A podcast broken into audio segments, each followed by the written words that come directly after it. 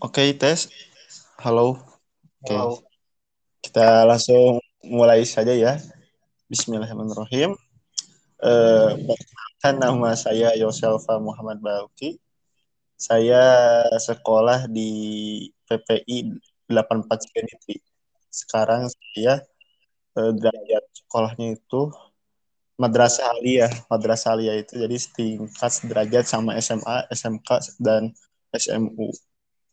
Nah, jadi eh, saya mengajak teman saya bernama Dias untuk kita berbincang-bincang mengenai ya bebas bincang santai mengenai apa yang terjadi sekarang di Indonesia ataupun kita membahas sejarah perang dunia tentang Adolf Hitler apa saja bebas kita akan berbincang. Yang penting dari bincang ini kita bisa ngambil uh, ibroh dan juga ilmu yang bermanfaat dan juga untuk kalian yang mendengarkan podcast sederhana dari kita ini semoga menjadi uh, termotivasi ya untuk mencintai ilmu gitu. Uh, untuk selanjutnya kepada Muhammad Yasraka perkenalkan diri dulu. Oke, perkenalkan nama saya Muhammad Yasraka. Eh, saya bersama di SMK Negeri 1 Cisarua. Sekarang saya kelas 3. Perkenalkan saya teman dari Muhammad Yosef Balki. Nah, di sini saya mau bicara apa ya, bingung gitu. ya. Jadi sekarang itu kan masih apa? Ada yang viral ya tentang agama apa? Bahai. Ya, agama Bahai. Itu tentang agama Bahai di mana tuh? Saya belum saya kurang Oh, oke. Okay. Jadi agama Bahai itu yang saya tahu dari kemarin kajian bersama Yadias. Jadi eh, masih ada perdebatan apakah agama Bahai ini eh, dia agama sendiri ataukah dia sekte yang menyempal dari sebuah agama. Tapi yang lebih kuat, yang lebih eh, dipakai yaitu bahwasanya agama ya Bahai itu karena apa? Karena dia sudah menjadi agama tersendiri. Contohnya karena dia mempunyai uh, dirinya yang bernama uh, Allah ya. Oh. Apalagi bahwa ya. Tapi bahwa itu adalah imam yang ditunggu-tunggu oleh penguat Bahai itu. Begitu ya. Jadi gimana gitu asalnya agama Bahai itu? Soalnya kemarin saya kurang nyimak. Oh. Jadi menurut kemarin menurut Al Ustad uh, Ustadz siapa ya kemarin saya lupa lagi. Jadi menurut beliau bahwasannya agama Bahai itu lahir di negara Iran atau dulu itu dikenal dengan istilah Persia. Jadi tahun 1844 sebelum itu sebelum dinamai Bahai namanya itu babi ya. babi ya, babisme. Kenapa disebut babi? Karena babi ini adalah nama pengikutnya sedangkan pendirinya itu di beri gelar dengan albab yang artinya sang gerbang atau sang pintu. Artinya ya dia itu gerbang dari seluruh umat maksudnya itu. Jadi si IYT mengaku ingin mm,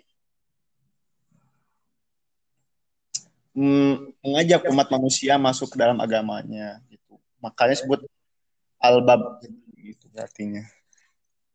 Jadi albab ya albab ya ini juga masih jadi apa ya jadi perdebatan bahwasannya memang Bahai itu agama yang baru yang diresmikan cenah mah gitu di Indonesia. Padahal kan kita tahu bahwasannya agama yang diresmikan yang ditetapkan oleh negara kita hanya yaitu Islam, Kristen, Hindu, Buddha, eh, Konghucu, eh lima ya lima.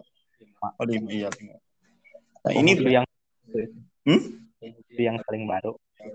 Nah ini ada lagi Bahai yang diresmikan oleh kan negara asalnya saja Bahai itu dilarang kok di Indonesia bisa di apa dilegalkan dilegalkan gitu ya. Iya ini aneh juga gitu ya. Memang di Iran itu kan rata-rata juga mm, pengantin juga Syiah ya mereka juga melarang orang-orang Syiah dat, apa munculnya bahaya ini. Tapi kenapa di kita yang rata-rata ahlus sunnah wal jamaah ya, yang mana Syiah hanya minoritas dari ahlus sunnah, kita melegalkan agama Bahaiyah ini. Ya, jadi ada apa dengan uh, Menteri Agama sekarang ini? Memang Cina dulu, Cina sahur yang kemarin saja itu bahwasannya Bahaiyah ini memang sudah populer di tahun 2000-an ya. Pas masa Kementerian Agama Lukman Hakim juga. Memang itu sudah ada ya, tapi tidak dipublikasikan. Baru-baru sekarang ya dipublikasikan tentang ketenaran dari Bahaiyah ini guys. Ya. gitu ya, sejarah tuh. Ah, gimana sejarahnya aja gitu. Kalau sejarahnya seru saya suka. Kalau sejarahnya kurang seru ya saya gak, gak suka gitu. Oh. Sejarah Han Jepang. Yang Jepang. Iya betul. Oh iya.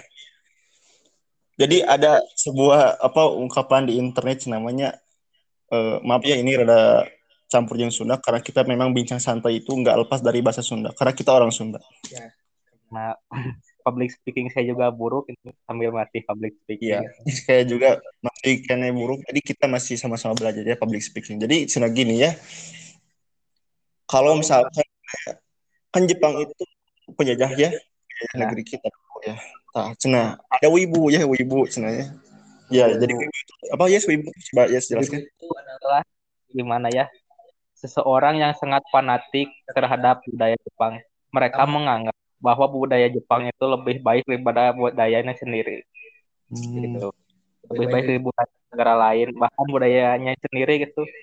Saking ya. dia menyukai sampai diagung-agungkan gitu. Hmm. Cina iya betul cina wibu tuh ya. Cina cina wibu itu cina kenapa cina um, membangga-banggakan budaya lain cina sedangkan budaya kita kan lebih maju cina. Tak gimana cina mengenai wibu? Ya gak tahu juga saya cuman suka anime gitu. Saya juga gak kenapa ada wibu. Yang hmm. menurut saya Jepang itu bagus tapi lebih baik mengakui diri gitu. Iya betul mengakukan sendiri. Aduh, betul. Ya buruk. Sama saya juga begini. Saya juga dulu memang mm, belajar public speaking itu ketika saya kelas 8 saya itu mm, eh kelas 9 menjabat sebagai ya, sebagai penalaran intelektual jadi pada ya kalau di SMP mah OSIS ya kalau di sana mah RGU. Jadi saya pada waktu itu menjabat sebagai penalaran intelektual anggotanya. Saya disuruh ke depan maju ya mm, menjadi MC ya menjadi moderatornya gitu. Nah pas waktu itu ya memang ada saya itu deg-degan sekali. Tapi alhamdulillah ya agak sedikit menurun deg-degannya kalau kita memang dibiasakan dari dulu ya public speaking. Maka insya Allah nanti di masa depan juga kalau kita uh, terbiasa ngomong-ngomong kayak gini juga bakal agak sedikit lancar juga insya Allah. Tapi saya juga merasa bahwa diri saya itu memang masih butuh pembelajaran lagi tentang public speakingnya gitu. Saya kembali lagi mengenai pembahasan tadi tentang bahagia. Jadi cina bahagia itu memang ada yang mengatakan sempalan dari Islam. Karena apa? Karena juga ya di dalam bahagia ini tersimpan juga ajaran-ajaran seperti ajaran kebatinan itu ajaran tentang gimana ya kebatinan itu saya jelaskan ya di sini nanti. Itu ya, akhir kebatinan bahaya itu semua Tuhan itu eh semua agama itu Tuhannya satu gitu ya. Ya sama. Menuju ya jadi bahaya ini menuju Tuhannya yang sama jadi gini ya bahaya itu menganggap bahwasannya semua agama itu menuju Tuhannya masing-masing yang berarti bahwasannya semua agama itu benar.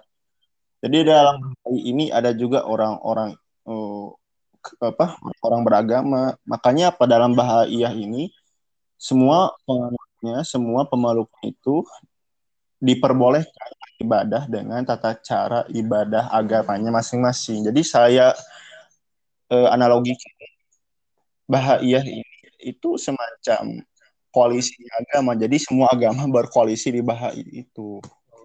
Jadi perkumpulan semua agama gitu ya? Iya.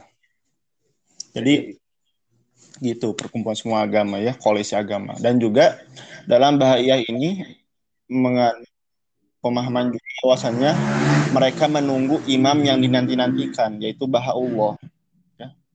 Yang Tapi sekarang imam itu belum datang gitu. Belum. Nah, ini yang menjadi sebuah apa pembahasan yang mungkin ramai untuk dibahas ya. Jadi mereka kan menunggu imam yang di apa ditunggu-tunggunya. Nah, orang-orang juga menunggu imam yang ditunggu-tunggu. Orang Syiah juga menunggu imam yang ditunggu-tunggu. Orang Islam juga kan menunggu imam yang ditunggu-tunggu. Siapa di Islam? Mahdi. Nah, jadi begini. Tadi Yahudi juga ya, di Yahudi di nama Kajo Mesias, terus juga di eh, juga ya saya lagi. Jadi begini. Jadi di semua agama itu mereka sedang menanti-nantikan imam yang ditunggu. Saya berpikir gini, kalau misalkan eh, Dajjal pun Dajjal kan Dajjal itu ya ke bisa semua juga bisa kan ya ajaib bisa entah. Dajjal itu bisa mengaku sebagai uh, imam, bisa mengaku nabi, mengaku Tuhan. Jadi bisa saja mungkin yang ditunggu-tunggu mereka itu Allah alam ya. Saya yang setahu saya ini bisa saja Dajjal ya. Bisa saja itu karena Dajjal itu bisa sampai menyamar juga gitu. Menyamar jadi itu disembah. Jadi Dajjal itu awalnya itu diminta untuk mengikuti dia. Selanjutnya Dajjal mengaku nabi. Dan selanjutnya juga Dajjal mengaku sebagai Tuhan, diminta untuk disembah begitu. Jadi Dajjal itu begitu. Begitu. Iya. Nah, sekarang mereka menunggu imamnya di nanti nanti. Jadi uh, wallahu alam siapa pun imam itu tapi kita mempunyai apa?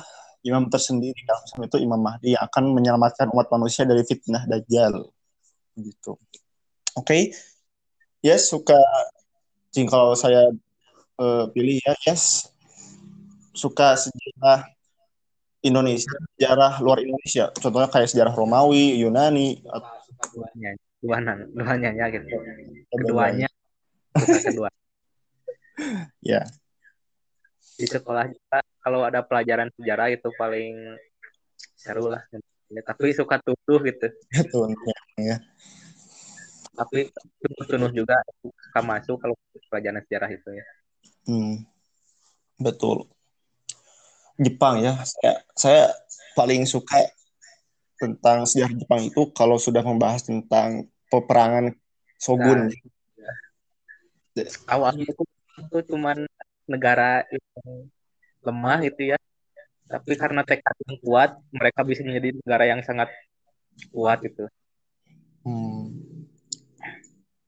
Memang ya Jepang itu eh, dulu sebelum datangnya penjajah bukan penjajah sih ya, sebelum datangnya para pedagang dari Eropa Jepang itu masih masih gitu ya.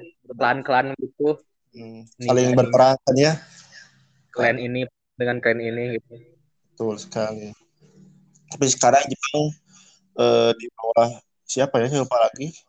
Jenderal siapa? Nama itu yang memod memod me, modernisasi Jepang hingga menyatukan seluruh Jepang ya dari utara Jepang yaitu Hokkaido, Pulau Hokkaido dan juga pulau yang ada di selatannya itu pulau apa ya saya lupa lagi. Ya kurang begitu. Jadi sekarang Jepang menjadi sebuah imperium yang kuat. Begitu. Dan juga Jepang juga dikatakan bahwasannya dia itu eh, pada era Perang Dunia II dikatakan sebagai cahayanya Asia. Karena apa? Karena Jepang itu menjadi negara adidaya di Asia yang paling kuat di antara yang lainnya. Setelah Cina, setelah apa lagi ya? Ya, Cina. Hmm, waktu menjajah Indonesia juga, Jepang itu mengaku sebagai saudara gitu, saudara.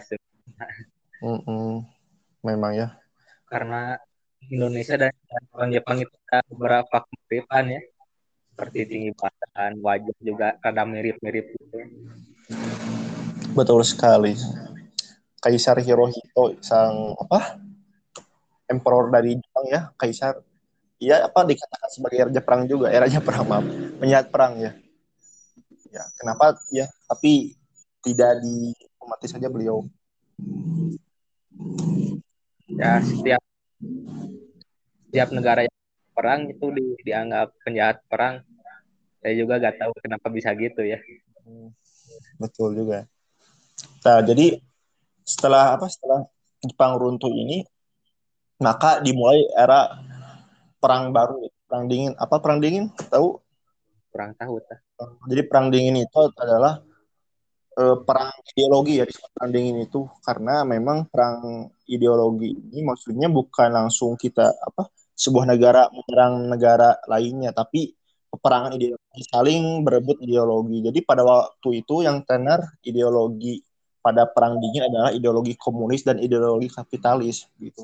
Pasca uh, runtuhnya apa Nazi di Jerman si Uni Soviet dan blok barat itu yang yang pembesar Amerika mereka saling berebut pemenang gitu. Apakah pemenangnya jatuh ke Uni Soviet ataukah blok barat yang dipimpin oleh Amerika Serikat sehingga mereka berebut peran penting dalam dunia ini. Makanya disebut perang dingin ya berebut ideologi.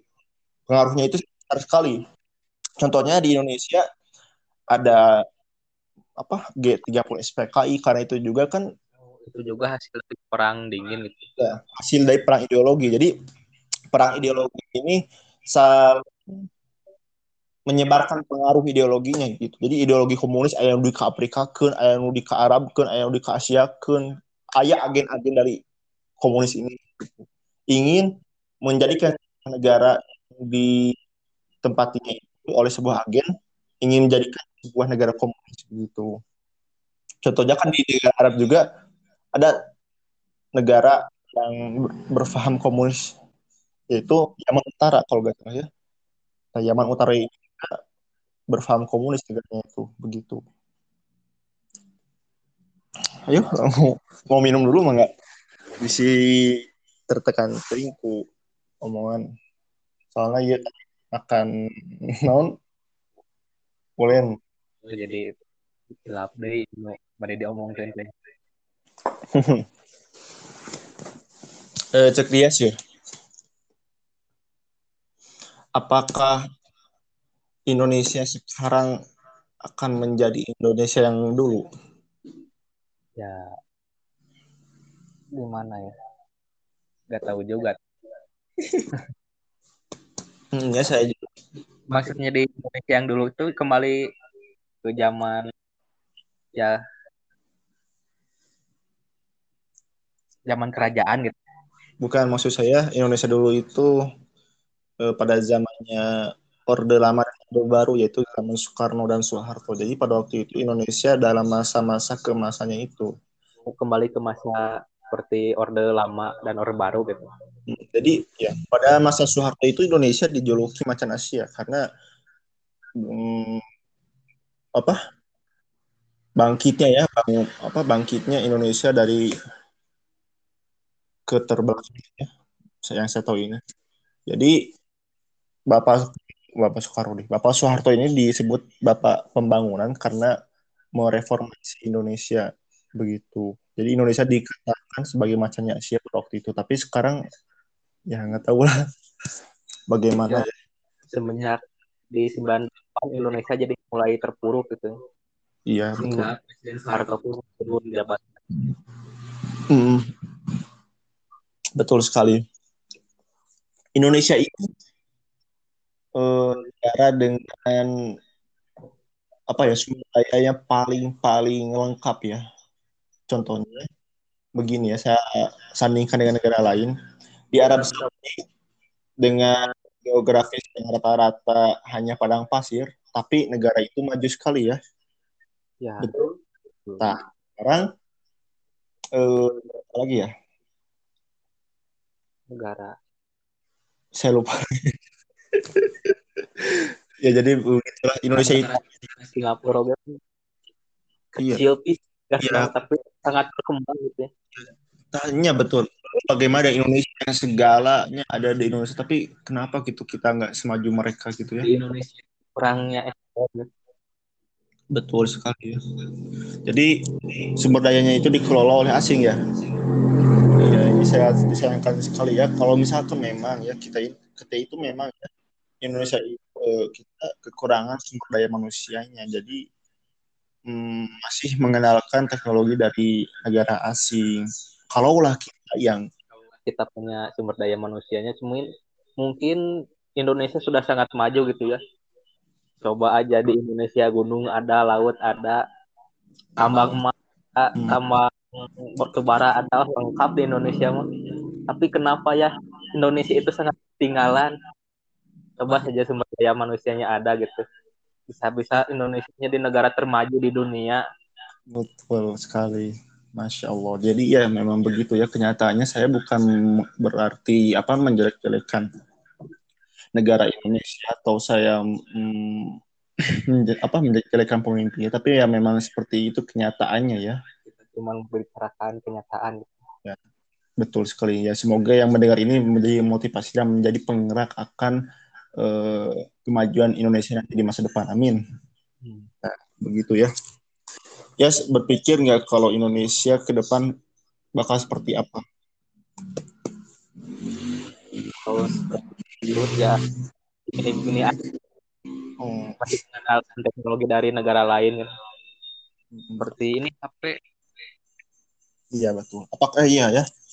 HP juga kita masih mengenalkan dari merek negara lain ya? Seperti Banyak dari lain seperti Samsung, Oppo, Xiaomi, naon apalagi ya banyak. Ya paling HP di Indonesia cuma Everco saat panjang speknya iya betul sekali. Apa saja HP yang lokal ya? HP merek lokal? Saya lupa lagi. HP saya ini Everco Advan smartphone cuman doang sih. Hmm. Iya ya, seharusnya kita harus bangga dengan hmm, apa dengan produk lokal ya. Karena kita juga kalau membeli produk lokal artinya kita sedang memajukan produk sendiri gitu. rata produk lokal itu kualitasnya ya gitu. Makanya kurang laku.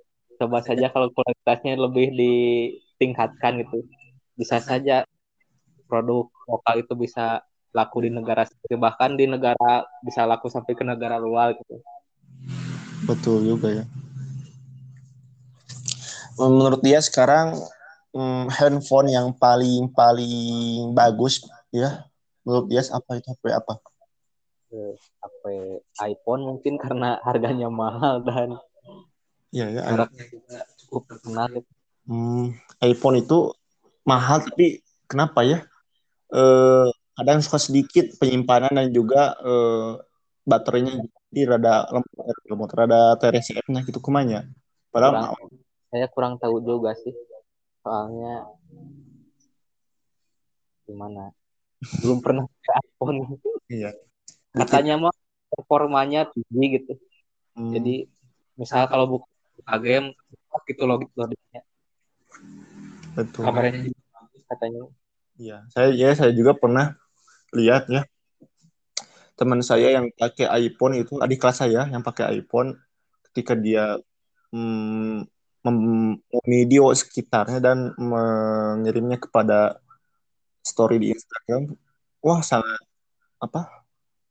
Sangat sekali videonya sangat bagus ya. Gitu. Juga ada yang punya iPhone, iPhone 4 kan iPhone itu spesifikasinya cukup cukup rendah ya. Hmm. Waktu itu juga kita pakai HP Advan.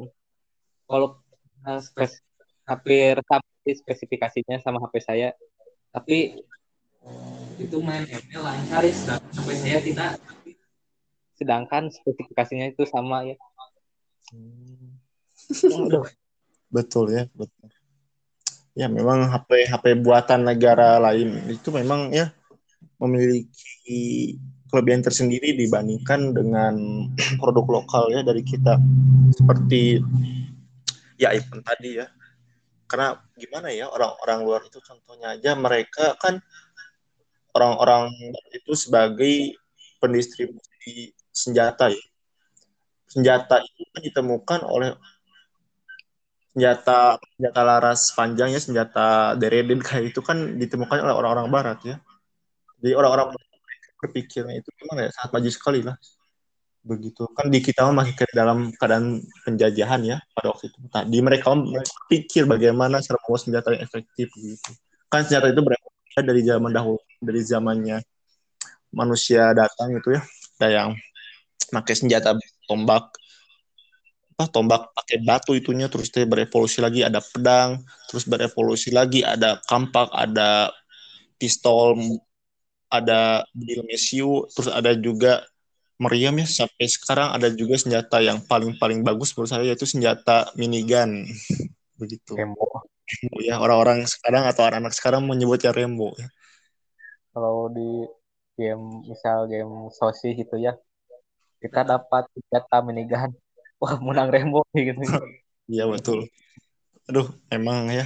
Terus juga kalau main game ya, main game bully tah. Nah, itu teh si anak kecil botak teh itu oh itu si bulinya nah. Kalau itu siapa namanya Jimmy ya? Jimmy itu bukan kita main GTA gitu ya. Namanya Carl Johnson tapi anak-anak itu suka nyebutnya si GTA gitu ya. Hmm, ya, ya. GTA. Hei, orang main si GTA. Kita memang aneh ya. Itu mungkin sudah menjadi uh, budaya di kita menurutnya saking kita nggak tahu atau saking kita belum paham siapa karakternya jadi kita mem memudahkan. Oh itu tuh si bully oh itu tuh si good opal oh itu si GTA gitu. Emang gitu. Si Lego. si Lego iya. Saya jadi teringat main PS2 dulu tuh. Menurut dia dulu game PS2 yang paling rame apa ya Apa ya? Paling mungkin GTA. Dulu itu saya jarang sekali main PS. ya. Saking nol iya kadang seminggu sekali main PS. Jadi kurang-kurang paham dengan PS gitu. Mm-mm. Iya betul juga ya. Lagian juga kan ya dulu itu orang-orang yang punya PS itu sudah layak dikatakan sebagai orang kaya juga ya, orang-orang sultan ya. Jadi kita itu mengikuti saja kepada orang-orang yang punya PS ya. Seperti AK gitu. Betul. Kita sebelum AK karena ingin main PS3 gitu. Sedangkan Ya, ya. kita tidak. Di samping PS2 juga ada ada PS3 yang lebih bagus ternyata ya. Ya. Di samping grafik dan juga gameplaynya juga yang hmm, ya rame. Begitu. Dulu kita main PS2 teh paling rame itu di OSAD. OSAD PS. Kadang di Osat, kadang di Iqbal gitu. Iya. Berapa ya dulu tuh? 2000 ya per jam ya. Per jam. Kalau PS3 Kalau PS3 dulu mungkin belum ada, belum ada rental PS3 dulu itu ya. hmm, Baru-baru tahun 2017-an kira-kira ada rental PS3 itu. betul. Sekarang sudah mungkin mulai ada orang rental PS4. Hmm. Di kita mah gini ya. Eh, misalkan di kita yang sedang boomingnya PS3 hari di Batur mah yang booming teh udah PS5 misalnya tah. Jadi kita mah eh, ya? Ses- sesana gitu tinggalin. Di kita juga kan booming PS2 teh apa ya? 2012 agak sebelum ada Tahun berapa? 2012 sebelum ada HP lama. Eh, gimana ya? Pas saya kelas 2. Jadi dia kelas 3, saya kelas 2. 2012 itu. Mungkin belum belum kenal yang namanya PS itu saya. Iya, nah, tapi, PS lah kali. Nah, tapi di Batur mah ya, ya di negara lain PS3 udah ada itu tahun 2012. Soalnya kan PS game-game PS3 itu dibuatnya ada tahun 2008 ya seperti GTA 4. Itu dibuat tahun 2008 begitu. Jadi kita itu kenapa ya? Eh, ketinggalan gitu ya. Maaf ya bukan maksudnya eh, tapi memang kenyataan seperti ini. Harganya yang mahal. Semakin ke sini harga barang teknologi itu makin mahal. Misal saja HP Toroktok. Dulu HP Toroktok itu harganya bisa sampai 3 juta, tapi sekarang 100 ribu pun dapat gitu. Hmm, Mungkin waktu tahun 2008 harga PS itu sangat mahal ya. Jadi tidak didistribusikan ke Indonesia gitu. Baru-baru tahun 2010-an mungkin didis, mulai didistribusikan ke Indonesia. Mungkin karena harga yang mahal eh, kurang peminat gitu. hmm, betul sekali ya. Begitu ternyata ya. Tapi dulu itu memang ya Memang Kita- seru. mm, merasakan zaman-zamannya memburu PS sebelum ada handphone seperti sekarang yang ada di genggaman ini. Dulu kita kalau ingin mencari hiburan ya harus ke OSAD ya. Minta uang 2000 atau enggak ya. Kalau main, pengen gratis mainnya kita suka ke rumah Arya gini. Rumah karena mereka punya PS ya. Ya betul ya. Baik sekali mereka ya, masya Allah. Tapi sekarang PS2 turunnya menurun uh, harganya. Ah, turun banget. Dulu mah 2 juta kalau nggak salah PS2 itu. Sekarang cuma ribuan. Hmm, masya Allah, masya Allah, 600 ribuan. Sudah tergerus zaman itu PS. Kan sekarang udah ada yang lebih simpel seperti HP ini. Iya. Sekarang itu anak-anak sedang dihebohkan main FF ya. Jadi mereka udah nggak tahu lagi main ke PS, PS ya ternyata PS. Mereka udah ada HP, udah weh. Download FF udah weh. Maba sama yang lain. Download FF, download PUBG, ML. Betul sekali. Sampai lupa belanja juga mereka ya. Kita dulu kalau ingin main kan perlu warnet. Sekarang mudah buka HP, main. Iya betul sekali. Sekarang ya memang tahun 2021 itu di era dimulai dengan era babak baru ya. Di eh, sayangkan sekali untuk para parental PS dan juga yang di warnet ya anak-anak udah nggak pada ke situ lagi karena memang udah dibeliin HP-nya ya sama orang tuanya masing-masing begitu. Sekarang sih masih ada sih rental yang buka seperti. Oh masih ada sekarang peminat yang ke OSAD? Sih terakhir itu ke OSAD tahun 2020 tahun kemarin masih ada tiga orang lah yang suka ke OSAD. Masuk terakhir ke OSAD. Betul sekali. Kalau misalkan nanti dia saya ajak Osar dia mau? Kita coba-coba mamang gitu. Ya hayu aja. Mau sekarang juga hayu. Iya. Gabut juga saya. Ya, saya juga gabut insya Allah saya rencananya kalau mau ke PS jadi begitu ya Masya Allah. Perbincangan kali ini bersama uh, Muhammadiyah Senaka ya salah seorang teman saya dan juga ya sekolah di mana ya sekarang? SMK 1 Cisarua seorang siswa SMK 1 Cisarua kelas 3. Kelas 3. Nah, jadi ya kita sudah berbincang bebas ya mengenai tadi mengenai tentang ya, bebas ya. Tidak tidak menentu lah tetap ngebahas naon Yang penting kita bisa bertukar pikiran ya. Ambil manfaat dari masing-masing dan juga untuk para pendengar yang senantiasa Allah Subhanahu wa taala jaga ya. Semoga bisa menjadi manfaat bagi kalian yang mendengarkannya dan juga menjadi ilmu yang bisa menjadikan amal jariah bagi saya Dias dan juga kalian yang mengamalkan dan menyebarkannya. Amin. Mungkin boleh kita akhiri saja mungkin? Kita akhiri saja ya. Maaf. Public speaking saya buruk. Tapi kayak eh, ya tidak apa-apa ya. Kita juga masih belajar. Mungkin kita bisa buat di episode lainnya mengenai perbincangan santai lagi. Kita mungkin bisa mengundang orang-orang ya, seperti Anti atau siapa juga. Topik speaking saya supaya beli bagus itu. Ya, siap. Ya. Akhir kata, Assalamualaikum warahmatullahi wabarakatuh. Waalaikumsalam warahmatullahi wabarakatuh. Mungkin ya kita tutup saja. Aku qouli hadza wa astaghfirullahaladzim. Assalamualaikum warahmatullahi wabarakatuh. Nanti kita pada waktu kita akan mengajak lagi dia dan juga teman-temannya ya agar lebih ramai pembahasannya. Oke, okay? Assalamualaikum warahmatullahi wabarakatuh.